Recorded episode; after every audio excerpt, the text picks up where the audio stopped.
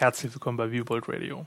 Mein Name ist Tommy Siebenhühner und das Interview, das ihr jetzt gleich hören werdet, strotzt nur so vor Energie. Um genauer zu sein, vor Energie, dem Feuer und der Leidenschaft, die mein Interviewpartner für seine Berufung hat. Ich glaube, ich kann wirklich behaupten, noch nie jemanden vom Mike gehabt zu haben, der so sehr für das brennt, was er täglich tut und derart mit Herz und Seele dabei ist. Nikolaus Kröger hat mit 15 Jahren, so viel sei verraten, seinen ersten Destillierapparat geschenkt bekommen. Und der Rest, nun ja, ist einfach nur eine großartige Geschichte. Viel Spaß beim Zuhören. You're listening to Be Bold Radio. Herzlich willkommen bei Be Bold Radio. Mein Name ist Tommy Siebenhühner und heute habe ich als gegenüber einen Interviewpartner, auf den ich mich schon sehr lange freue. Einfach deswegen, weil er ganz viel mit Wagemut zu tun hat und namentlich einfach auch dadurch, dass seine Brand Wagemut heißt. Herzlich willkommen, Nikolas Kröger. Ja, danke dir, Thomas. Schön hier zu sein bei dir. Nikolas, lass uns direkt einsteigen. Wer bist du? Wo kommst du her und wo geht's für dich gerade hin? Genau, Nikolas Kröger mein Name und unsere Firma ist eben Wagemut. Dazu kommen wir nochmal gleich, wie das alles mit dem Namen auch entstanden ist und warum dieser tolle Name eben entstanden ist. Ähm, und ich komme eben aus dem Spirituosenbereich. Aber Spirituosenbereich kann man gar nicht mal wirklich sagen, sondern ich würde schon eher sagen aus dem Genussbereich tatsächlich, weil es ist nicht nur auf Spirituosen eben beschränkt. Also das Ganze hat nämlich auch extrem früh bei mir angefangen.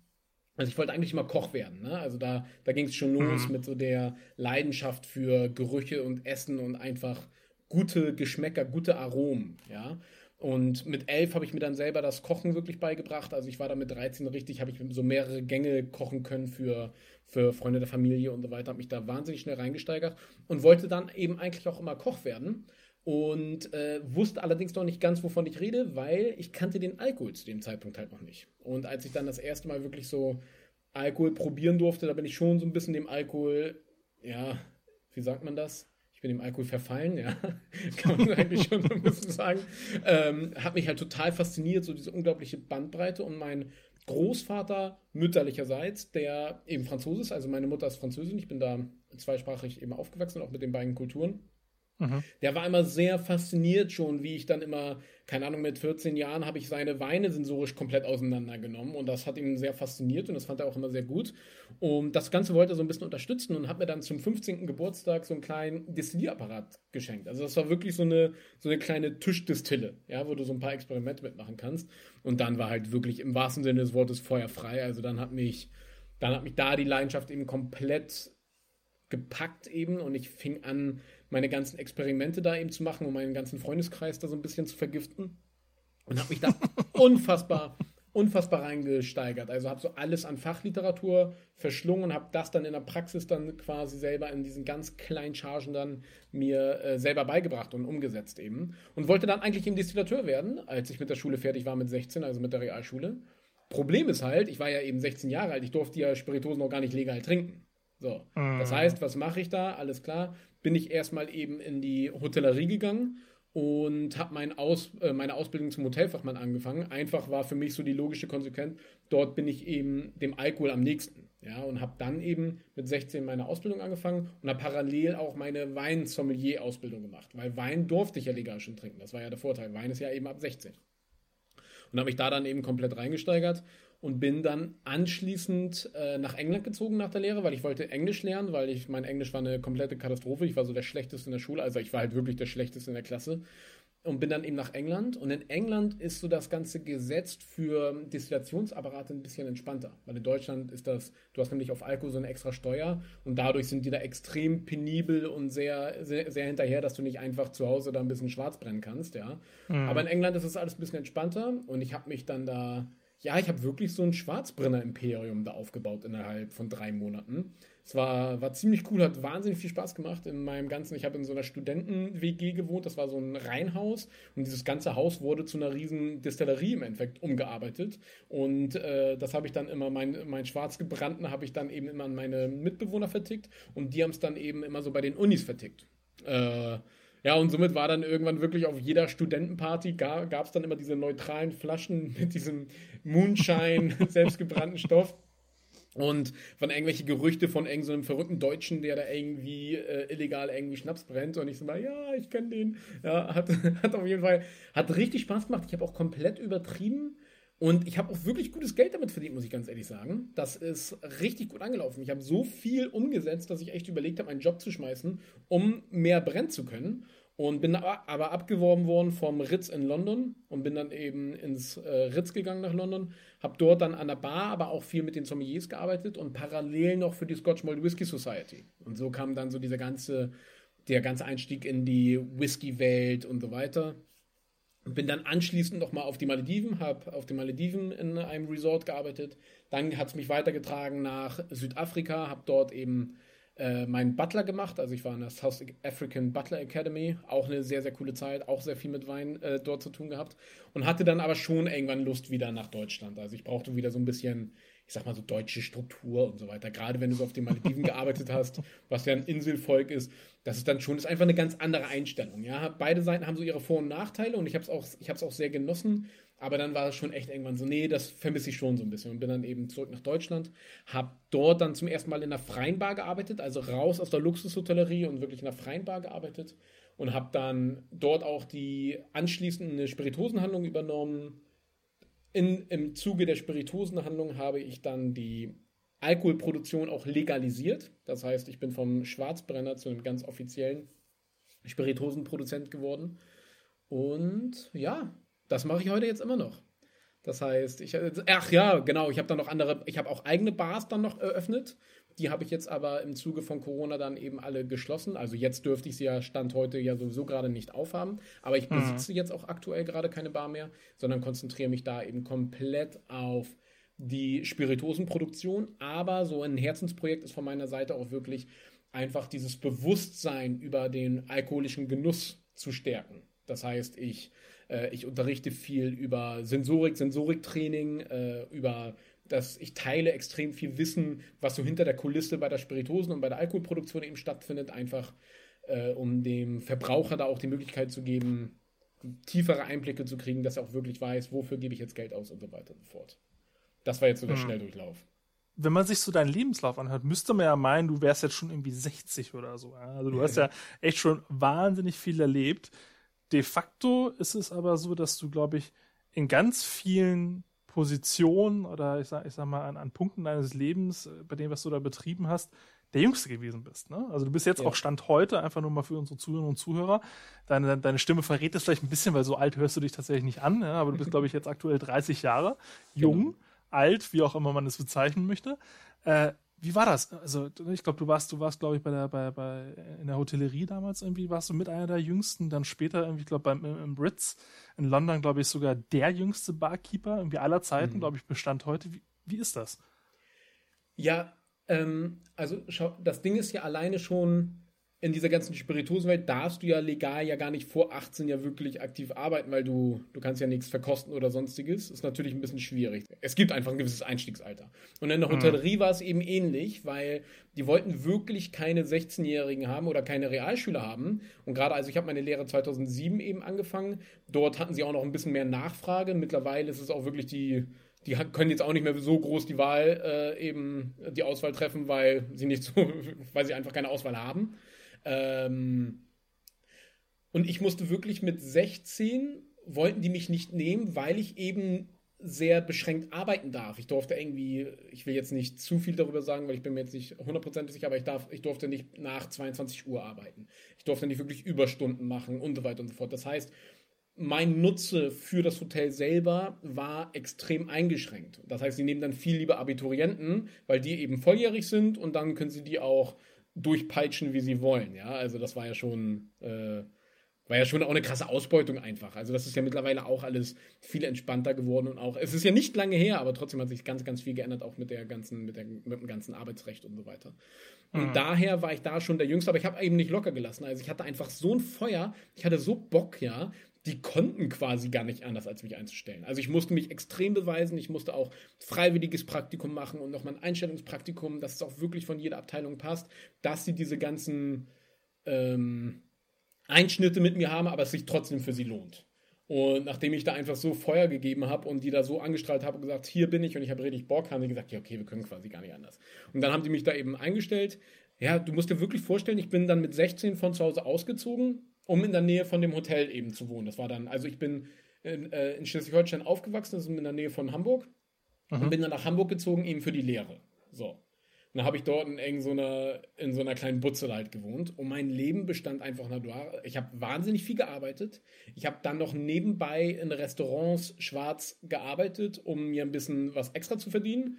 Ähm, und habe gelernt. Das war's. Aber ich habe halt einfach so Fachzeitschriften und Spirituosenbücher und Weinbücher halt verschlungen. Das heißt, du musst dir wirklich vorstellen, ich bin aufgestanden, ich hatte ja auch zu der Zeit keinen Laptop, kein Smartphone gab es ja, glaube ich, sogar noch gar nicht und so weiter, ja. Das heißt, ich bin aufgestanden, habe ein Buch aufgemacht, habe gelesen, bis ich arbeiten musste, bin zur Arbeit gegangen, habe gearbeitet, habe dann meistens noch in irgendeinem anderen Laden mir was extra verdient, bin nach Hause gekommen, habe gelesen, bin schlafen gegangen und so habe ich meinen Tag wiederholt. Das war's. Bam, bam, bam, bam, die ganze Zeit. Und somit habe ich mir ein Wissen angeeignet, das war halt echt krass. Und ich war dann im Alter von 17, habe ich schon die ersten Spirituosenschulungen gegeben. Ich habe schon auch für andere Firmen Spirituosenschulungen gegeben und so weiter und so fort. Meine Verkostungsnotizen wurden dann immer an alle anderen Mitarbeiter ausgehändigt, damit die auch wissen, was sie zu den Weinen sagen sollten und so weiter. Also ich habe mich da wahnsinnig reingesteigert und konnte damit eben Ergebnisse auch wirklich liefern. Und diese Ergebnisse haben mir dann eben die nächste Tür eröffnet. Also das war dann auch wirklich schön zu sehen, wie dann eben mein Hoteldirektor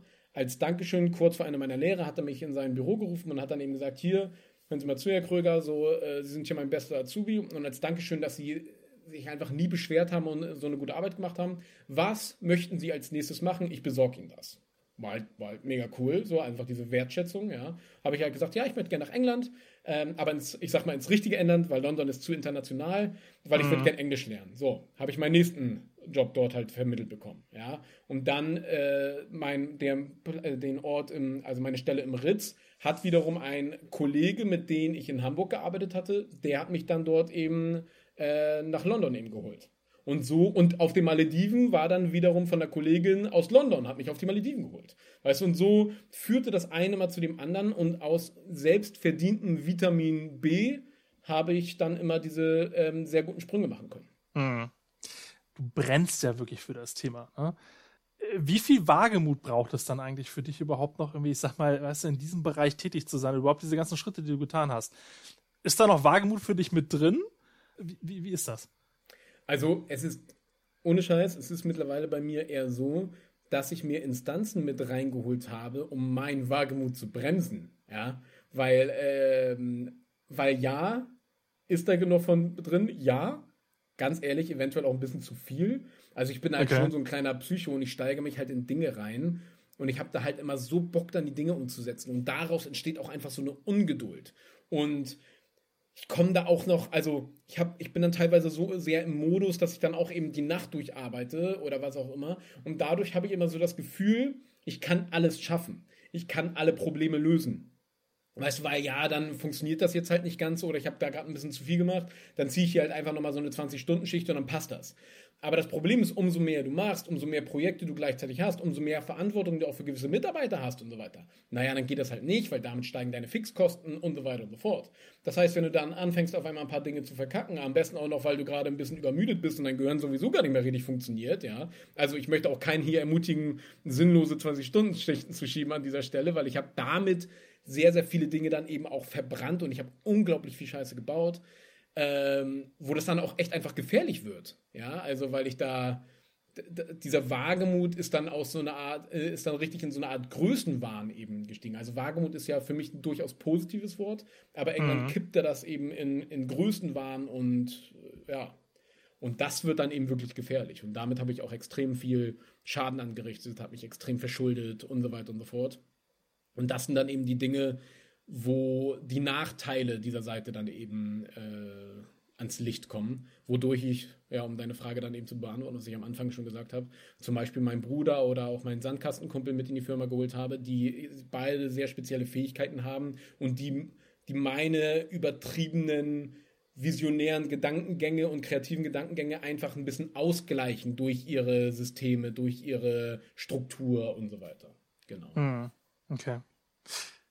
Jetzt kommen wir mal ganz kurz auf deine Brand zu sprechen. Ja, also ja. ich sag mal, die meisten Interviewpartnerinnen und Partner, die wir hier bei Bebold Radio haben, die kommen ja so aus dem Freundes- und Bekanntenkreis, irgendwie so, ich sag jetzt mal aus dem Dunstkreis. In deinem Fall speziell war es ja so, also wir kannten uns ja gar nicht vor. Ja, ähm, und ich bin einfach, um es unseren Zuhörern und Zuhörern kurz, kurz zu erzählen, ich bin auf dich gestoßen, weil ich bin selber ein Rumliebhaber und habe auch mal gesucht, so was, ja, was, was gibt's denn da, was gibt's denn da irgendwie Nettes da draußen und bin auf den Wagemut rumgestoßen. Und da habe ich so erstmal so krass, okay, okay, Wagemut, ja, okay, ne, äh, muss ich mal ausprobieren, habe mir den dann auch direkt bestellt. Äh, sehr schöner Tropfen, kann ich mal an Danke. dieser Stelle erwähnen.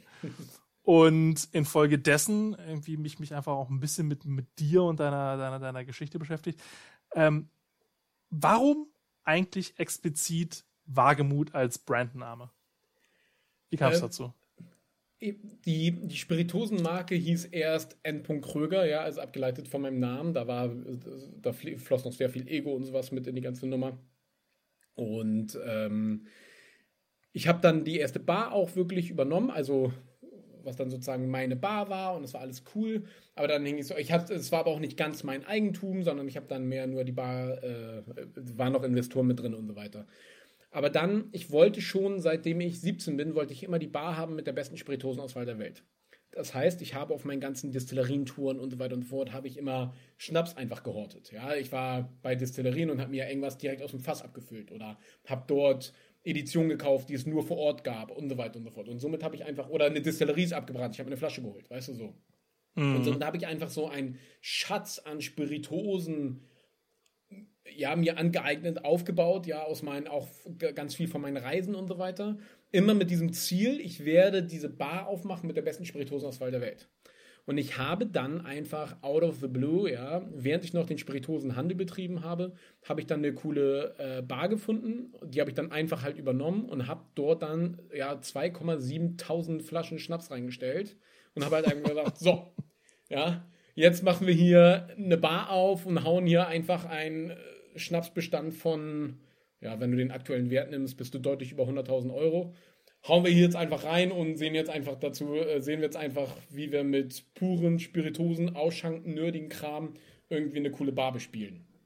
Und da kam, als es dann so, ähm, äh, um die Namensgebung eben kam, war dann so, okay, was ist denn jetzt der passende Name für dieses Projekt? Und dann haben wir es halt Wagemut. Es ist die Bar Wagemut, weil mhm. um so eine Bar mit so einem Bestand an irgendeinem abgefahrenen Stoff, den keine Sau kennt, da einfach mal aufzumachen. Dazu braucht es halt eine Menge Wagemut und so ist eben der Name entstanden. Und da haben wir uns dann gedacht, okay, es ergibt ja gerade überhaupt keinen Sinn, dass wir zwei Marken hier parallel aufziehen. Wir haben einmal die N. Kröger Fine Spirits als die Spirituosenmanufaktur und dann haben wir noch Wagemut als Bar. Vereinen wir das einfach beides. Wagemut klingt ehrlich gesagt ziemlich cool. Von meiner Ego-Nummer bin ich da schon ein bisschen runtergekommen. Das heißt, meinen Namen brauchte ich da jetzt nicht unbedingt. Dann steht jetzt einfach nur noch Wagemut bei N. Kröger. Also ein bisschen ist trotzdem noch da natürlich. Ja. Und somit haben wir einfach die beiden Marken kombiniert, um damit beide einfach voneinander äh, profitieren, eben sich unterstützen. Das heißt, wenn wir über Wagemut sprechen, haben wir gleich den, wenn wir einen Zeitungsartikel haben, haben wir gleich die Bar und die Spirituosenprodukte. Und somit wurde dann alles zu Wagemut. Was waren denn so die, die größten Stricke, über die du gefallen bist oder einfach auch so die Phasen, wo du sagen kannst, okay, da hat dich dann dein, wie hast du es eben selber formuliert, ich glaube, dein, dein, dein Übermut dann doch irgendwie ja. dann, oder dein Größenwahn, genau, das war die Formulierung, die du getroffen hast, irgendwie dann da eingeholt. Also der, der, größte Fehler, sag ich mal, den ich gemacht habe, wo ich mich komplett reingesteigert habe, ich habe mich da auch ein bisschen selbst verloren eben in dem, in dem ganzen äh, Gedöns, habe mich wahnsinnig reingesteigert, habe mir eine riesen Produktionshalle ähm, eben besorgt, die natürlich unglaublich viel Miete gekostet haben, extrem hohe Fixkosten und hast du nicht gesehen. Und das hing aber auch von der Leistung mit anderen, äh, pro, ähm, von anderen Personen eben ab. Das heißt, wir haben zum Beispiel für so die ganzen Rapper Spiritosen hergestellt und so weiter und so fort. Aber die Marken waren sozusagen unsere, das heißt, wir haben den ganzen, ganzen Kram produziert und auch die ganze Versandabwicklung gemacht und die mussten das dann eben auf Instagram in die Kamera halten und sagen, hier, guck mal, ist mein Stoff. Wenn der Rapper dann aber zum Beispiel nicht richtig den Kram auch vermarktet hat oder nicht oft genug bei Instagram in die Kamera gehalten hat, dann hatten wir halt ein Problem, weil dann hat sich nicht das Rad nicht schnell genug gedreht, dann saßen wir auf der ganzen Ware, ich hatte die ganze Kapitalbindung, ich hatte die riesen Fixkosten und das Ding ist mir dann brutal an die Wand gefahren. Also ich habe da mich wahnsinnig verkalkuliert. Verkalkuliert, das war so Finger in die Luft gehalten und ja, passt schon, so nach dem Motto. Ja, also mhm. Kalkulation kann man hier noch nicht mal richtig sprechen, sondern alles immer passt schon, passt schon und alles funktioniert immer und passt schon, passt schon. Und damit bin ich dann komplett an die Wand gefahren und habe mich da halt eben auch äh, hoch verschuldet, sodass wir dann letztes Jahr dann auch einen wirklichen Cut gemacht haben, alles nochmal neu aufgebaut haben und jetzt funktioniert das halt alles. Das heißt, äh, seitdem wir da die neue Firmierung haben, also wir sind jetzt die Wagemut Produktion GmbH äh, und dann haben wir noch die Wagemut Vertrieb eben, das sind diese beiden Firmen und das funktioniert jetzt halt alles wie eine Eins und auch finanziell sieht das da eben alles gut aus. Aber privat ähm, nage ich halt eben immer noch daran. Also privat bin ich da zum Beispiel auch immer noch verschuldet aufgrund meiner Fehler in der Vergangenheit, weil vieles auch eben unter einem Einzelunternehmen und sowas lief, das heißt unter meiner Privatperson. Hm. Und somit kann ich definitiv sagen, das war auf jeden Fall so der größte, der größte Fehler, wenn du so willst. Ja, ich bin trotzdem immer noch froh, dass ich das mit ein paar hunderttausend Euro Minus äh, gemacht habe, anstatt später mit mehreren zehn Millionen. Aber ich muss an dieser Stelle ganz ehrlich sagen, es lief halt die ganze Zeit einfach scheiße. Also man darf sich da echt immer nicht äh, von täuschen lassen, so wie das halt auf Instagram alles immer cool aussieht und so. Ich musste halt wahnsinnig viel Scheiße fressen, konnte das aber alles ausgleichen, weil ich einfach so Bock hatte. Ja, aber mhm. die Dinge, die Dinge waren nicht cool, wenn du es so willst. Also das Ergebnis im Nachhinein klingt zwar einmal lustig, aber du musst dir vorstellen, ich bin nach England gezogen ich hatte zwar den Job eben durch die Empfehlung äh, meines, meines Hoteldirektors. Ich hatte keinen Ort, wo ich schlafen konnte. Ich hatte kein Geld und sonstiges. Ich bin in ein Land gezogen, dessen Sprache ich nicht konnte. Und dann, das war auch noch in Nordengland. Das heißt, die haben diesen North Yorkshire Accent. Ja, also das ist heftiges Englisch auf jeden Fall. Äh, und dann stehst du da ja, mit, mit 18. Stehst da wie so ein Auto und denkst, ja, scheiße, war nicht geil. Ich war so pleite, ich musste mich dann, ich habe mich von meinem letzten Fund, habe ich mir so eine Familienpacke Haf äh, Haferflocken geholt und habe ich mich halt einfach von Haferflocken ernährt, bis mein erstes Gehalt kam. Also ich habe Haferflocken mit Leitungswasser gegessen, das war meine Nahrung. Weißt du, und das sind, ich will, ich will nicht schlecht darüber reden, weil im Nachhinein finde ich es cool und es hat mich geprägt und es war, es war ein wichtiger Bestandteil meiner Entwicklung. Aber so lief es halt die ganze Zeit. Und dann gab es halt irgendwelche anderen Probleme. Ich meine, als ich nach London gezogen bin, London ist so unfassbar teuer. Unfassbar teuer, ja. Da habe ich dann bei einem Kumpel von mir, der mich da auch hingeholt hat, ich durfte bei ihm pennen und ich habe einfach, wir waren zwei Männer, die sich einfach ein Bett geteilt haben. Wir haben da wirklich in Löffelchenstellung quasi äh, gelegen. Und so habe ich dann da halt gewohnt erstmal. Ja, bis ich da mhm. wieder ein bisschen. In London gibt es zum Glück auch einen Ticken mehr Gehalt als da in Nordengland. Du musst dir vorstellen, ich habe 5,80 Euro brutto die Stunde verdient. So. Was ja wahrscheinlich für, für, für britische Verhältnisse fast gar nichts ist, ne? Wie gefühlt, oder? 5,80 Euro. Äh, brutto, ja? Was ist denn das? Ja, ja. das musst du mal reinziehen. und, äh, und dann, dann, dann teilst du dir halt da so mit einem anderen Typen, schläfst halt zusammen in einem Bett. Ist das geil? Nee. Aber trotzdem, würde ich es alles doch mal machen? Ja, man, voll. Also, und somit gab es die ganze Zeit diese Höhen und Tiefen. Es gab diese ganze Zeit diese heftigen Dinge, die ich irgendwie machen musste, um das zu machen, was ich machen wollte. Das war, das begleitet mich schon mein ganzes Leben sozusagen. Jetzt nochmal noch mal einen Schritt zurück, äh, im, im Grunde genommen. Du hast ja sehr früh angefangen, dich mit dem Thema Alkohol auseinanderzusetzen. Mhm. Kann man ja mal so sagen. Ja? Also ja. Äh, Destillierapparat mit 15 geschenkt bekommen, vor irgendwie, ich weiß nicht, ob du da irgendwie beim Kochen mit elf Jahren irgendwie auch schon irgendwie Alkohol quasi angewendet hast. Ähm, wie hat denn eigentlich so deine, deine Umgebung, also deine Familie, aber auch deine Freunde irgendwie darauf reagiert, auf diese, ich will nicht sagen sonderbare, aber zumindest doch durchaus außergewöhnliche Art der Hobbypflege? Ähm, also, man muss hier unterscheiden, weil meine Freunde fanden es an sich natürlich extrem cool, weil. Weil du die mal mit Stoff versorgt hast, oder? Äh, genau, ich war, sie waren ja somit nicht, also ich war ja wirklich eine Quelle. Also wir haben auch dann, äh, wir haben dann auch richtig so angefangen, Bier zu brauen und haben so ein, äh, das war noch mit zwei anderen Kumpels, da hatte ich noch am wenigsten sogar mit zu tun, aber wirklich unterm Haus einen eigenen Keller gebuddelt, also einen eigenen Keller gebaut und hatten dann mit so einem äh, Schwerlastaufzug hatte einer reingebaut, das war so ein Technikfreak, hatten wir dann so ein ähm, Fahrstuhl, der ist so runtergegangen, unten war dann so die illegale Bierbrauerei und dann hatten wir auf den ganzen, auf unseren ganzen Partys immer frisch gezapftes Bier mit 16, 17, das musst du mal reinziehen. Also, das war halt schon cool und somit haben natürlich meine Freunde sehr, sehr davon profitiert von dem Ganzen. Ein paar mussten schon sehr darunter leiden, weil sie mussten auch meine Experimente probieren und wenn ich mir, wenn ich noch so deren äh, Gesichtsausdrücke immer angucke, wenn du da halt einfach so 80-prozentigen Schnaps trinken musst, mit 15 ist natürlich schon eine Ansage auf jeden Fall. Das heißt, ein paar waren dann auch ein bisschen so, oh, Nico, ein bisschen anstrengend hier, du übertreibst mal wieder komplett. Ähm, und ich muss ganz ehrlich sagen, von meinen Eltern her. Also ich komme auch gar nicht aus einer, aus einer Genussfamilie, also ich komme aus einer Handwerksfamilie im Endeffekt.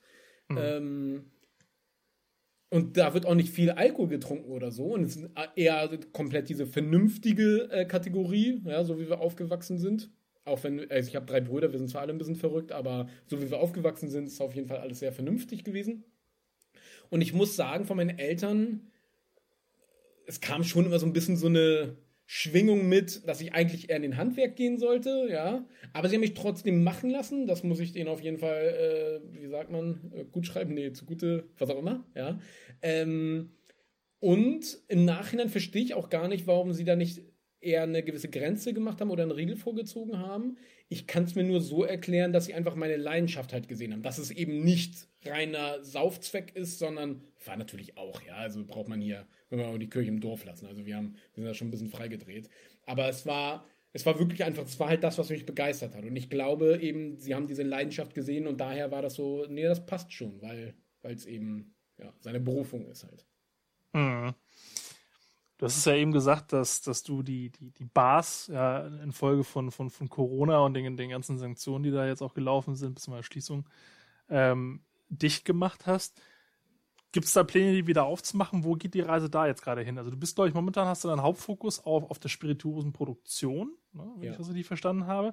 Aber was ist quasi mit, mit dem Barter? Und ich hatte mich eigentlich tatsächlich so drauf gefreut. Aber, oh, geil, Bar Wagemut, das ja. nächste Mal, wenn ich in Berlin bin. Ne? Und dann, äh, also ich, es ist jetzt noch ein bisschen zu, zu früh darüber zu sprechen, aber so wie der Stand jetzt ist, möchte ich keine Gastronomie mehr als Gastronomie betreiben. Also einfach diese ganze Corona-Geschichte und auch zu sehen, wie, ähm, wie schlecht einfach damit umgegangen wird. Also äh, für mich ist es einfach nur Fremdschämen zu sehen, wie keine Verantwortung übernommen wird, wie eben keine Initiative gezeigt wird und so weiter, sondern einfach nur Verbote und ja, wir machen alles zu und so weiter. Ich finde das extrem erschreckend, muss ich ganz ehrlich sagen. Also es ist ähm, und diese ähm, diese Abhängigkeit, dass ich abhängig bin als Unternehmer von irgendwelchen Launen, von irgendwelchen Menschen, die meistens auch noch irgendwie nicht mal Praxiserfahrung haben. Das heißt, die haben in ihrem Leben noch nie irgendwie in einer Firma gearbeitet oder so. Die treffen dann irgendwelche Entscheidungen, ob ich aufhaben darf oder nicht. Was ist denn das für eine Scheiße? Also das ist dann einfach, wo ich halt ganz klar sage, so nein, weil für mich ist das Wichtigste, also ich bin extrem davon überzeugt, dass man eben Verantwortung übernimmt für das, was in einem Leben eben passiert. Ich bin verantwortlich dafür, dass ich diese extremen Schulden aufgebaut habe, dass ich meine Firma an die Wand gefahren habe. Das ist ganz alleine meine Schuld. Und weißt du, wessen noch? Niemanden. Es ist ganz alleine meine Schuld. So. Und das ist für mich extrem wichtig. Aber, dass ich meine Bar nicht aufmachen darf, das ist nicht meine Schuld, sondern es wird mir verboten. Und hier kommen wir in einem Bereich, wo ich sage, damit will ich nichts zu tun haben. Ich möchte nicht in einem Gewerbe tätig sein, wo irgendjemand aus irgendwelchen Gründen, die ich nicht mal nachvollziehen äh, muss, ja, mir sagen kann, du darfst jetzt nicht mehr aufmachen. So von wegen Pech gehabt. Und das ist halt, wo ich sage so, nee. Also finde ich extrem schade, weil ich liebe halt die Gastronomie. Also äh, ich würde es auch gerne wirklich selber betreiben. Ich habe da wahnsinnig viel Herzblut drin. Ich habe da ja auch eben, ne, wie gesagt, gelernter Butler und bla. Ich bin extrem hoch ausgebildet in dem ganzen Kram und ich würde das gerne weiter eben nutzen und weiter in eigene Projekte um ähm, einfach ähm, anwenden, ja. Aber diese Abhängigkeit von irgendwelchen Launen, von irgendwelchen Leuten, das ist halt, das ist halt für mich als Unternehmer überhaupt nicht tragbar. Und daher wird das, geht das jetzt so in die Richtung. Also ich baue mir gerade zum Beispiel so ein schönes Sensoriklabor eben in Wien auf, wo ich eben meine ganzen Produkte entwickle. Und da will ich dann zum Beispiel auch so einen Barraum halt reinmachen. Und wenn ich lustig bin, werde ich dann diese Bar halt aufmachen. Ich möchte aber nicht eine Bar aufmachen, die sich selber tragen muss, die selber äh, seine Miete erwirtschaften muss, die, äh, wo ich dann für Mitarbeiter verantwortlich bin und so weiter, weil ich diese Verantwortung nicht übernehmen kann, weil eben, äh, weil das hat ja nichts mehr mit einer freien Marktwirtschaft eben zu tun. Und dadurch, nein. Äh, leider ein klares Nein gegen die aktive Gastronomie stand jetzt.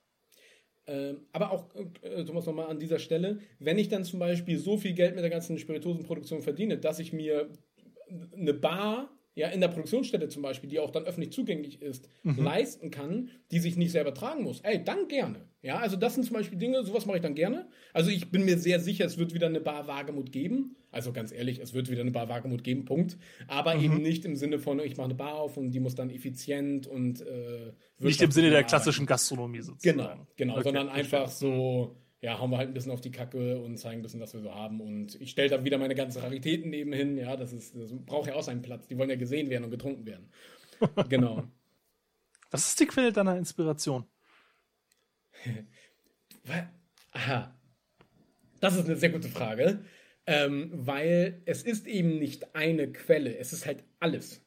Und ich möchte, ich mag immer so pauschalisierte Antworten nicht, ja, so, ja, kommt drauf an, aber es ist halt wirklich alles. Und ich, ich lerne, ich lerne einfach von den Besten. Ja, und es ist mir vollkommen egal, was du machst. Also, sobald du gut in etwas bist und sobald du mit Leidenschaft dabei bist, finde ich dich interessant. Und es kann etwas sein, ich habe nicht mal Ahnung, was das überhaupt macht. Aber solange du mit Feuer dabei bist und etwas gut kannst, finde ich das spannend. Das heißt, ich gehe dann immer gezielt zu diesen ganzen Leuten, zu diesen irgendwo, die sind ja auch fast schon so teilweise ein bisschen autistisch äh, veranlagt, ja. Und dann gehe ich zu denen hin und will wissen, was sie machen, warum sie was machen.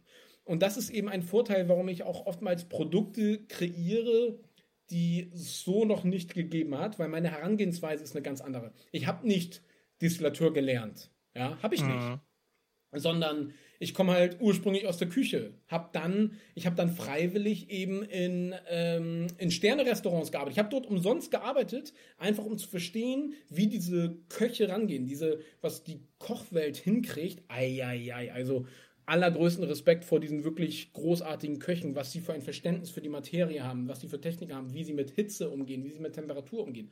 Und das gibt mir ein Verständnis für die Materie an sich, die ich dann in der Spirituosenwelt halt umsetze.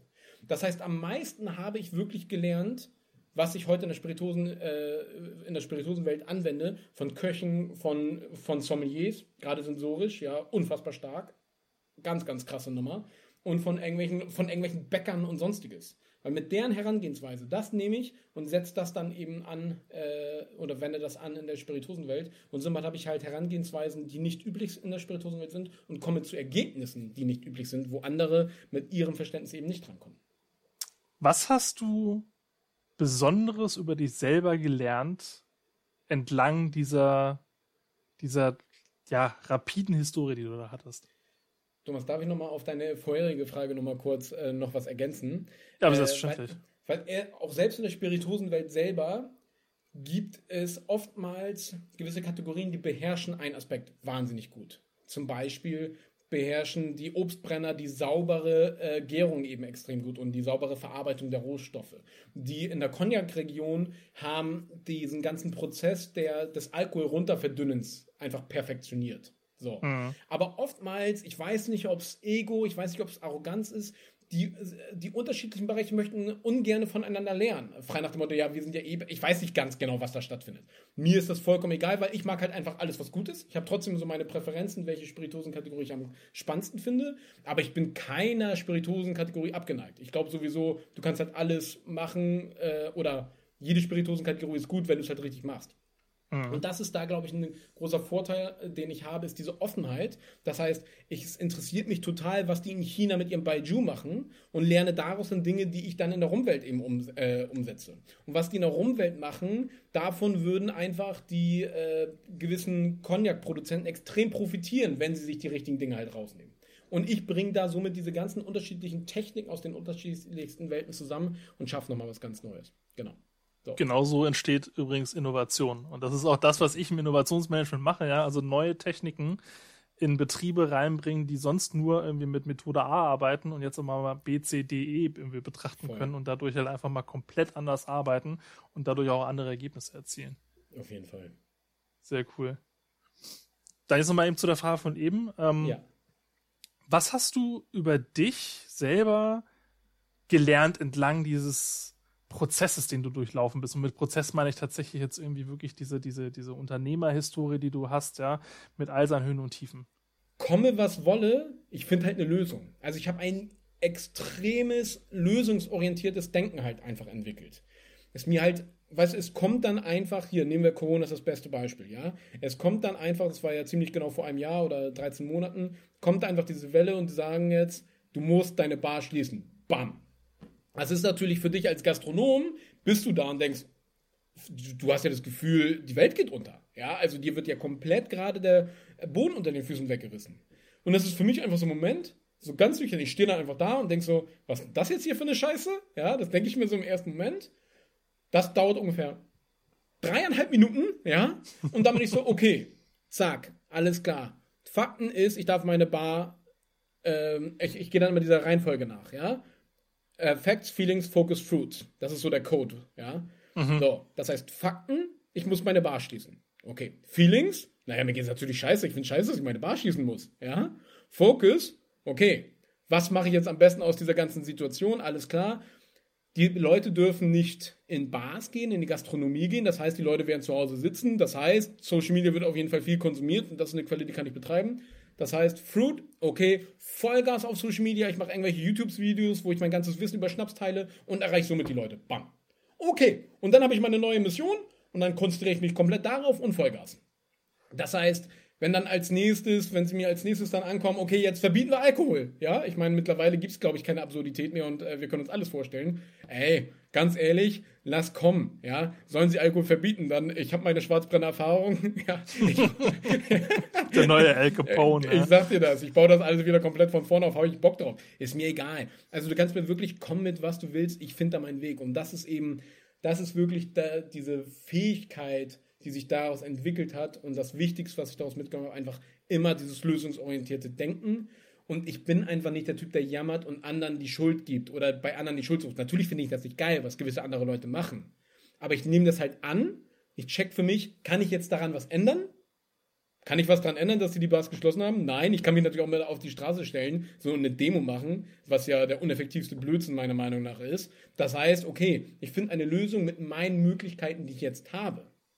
Und ich sage ja auch gar nicht, dass du dann halt nicht, keine Ahnung, politisch da aktiv werden sollst oder was auch immer. Aber meine Strategie ist da eher, okay, ich baue lieber erst ein Millionenunternehmen auf und dann habe ich auch wirklich einen Einfluss auf die Politik etc., anstatt dass ich meine Zeit damit äh, verbringe, ein Schild hochzuhalten oder so, sondern dann baue ich ein Imperium auf und dann habe ich wirklich einen Einfluss und kann auch wirklich was bewirken. So, das ist halt da grundsätzlich mein Learning einfach aus der ganzen Sache und immer das Beste halt aus. Ja, ich will jetzt nicht in so ein Kalenderspruch-Gequassel da reinkommen, so immer das Beste daraus machen, aber doch, im Endeffekt ist es halt genau das, ja. Wo können dich denn unsere Zuhörerinnen und Zuhörer erreichen, beziehungsweise dein Wissen konsumieren? Du hast schon gesagt, YouTube ist, glaube ich, eine Ecke, ne? Genau. Wo noch so? Also genau, wir haben auf YouTube den, ähm, unseren, unser YouTube-Kanal ist die Wagemut Taste Academy. Und äh, dort habe ich eben diese ganzen Videos, wo ich so mein Wissen gerne auch preisgebe und so weiter. Und auch ein paar andere interessante Persönlichkeiten aus der und auch coole Reviews machst, ne? Also wirklich auch mal so den, ich glaube, ich glaube, die, das, die, die eine, ein oder andere Spirituose, ich sag mal so mehr aus dem Discounter ja. äh, Handel gegen, gegen die wirklich teuren hältst, ne? Also Richtig. sehr interessant. In der Blindverkostung auch mal ganz wichtig, genau. Ja, ja. Und äh, ansonsten eben auch unter meinem privaten Namen, also Nikolas Kröger, hier Instagram und Facebook, also da auch Instagram eben äh, bevorzugt. Aber vor allen Dingen ist auch bei Facebook, wir haben eine Facebook-Gruppe, das ist die Wagemut Taste Academy, also genau nach dem Namen wie der YouTube-Kanal eben auch.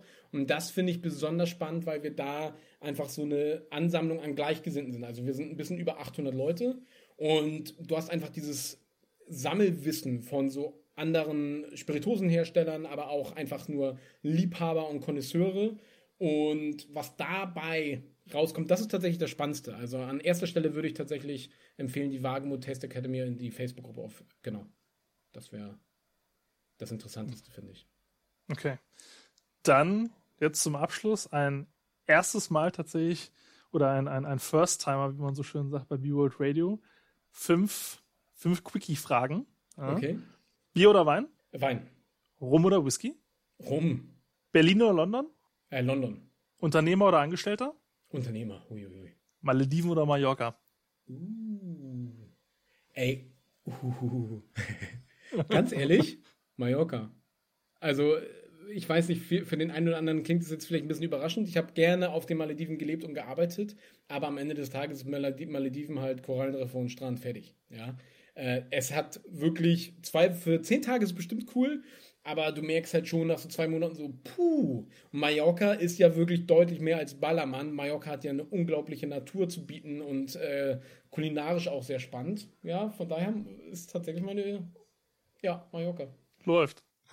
Nikolas, vielen Dank für deine Zeit, für dieses Rapid Feuer an, an, an Interview, das du hier abgeliefert hast. Vielen Dank und dir noch einen schönen Tag. Ja, ich danke dir auch für deine Zeit und dass ich hier sein durfte. Dank dir. You're listening to Be Bold Radio.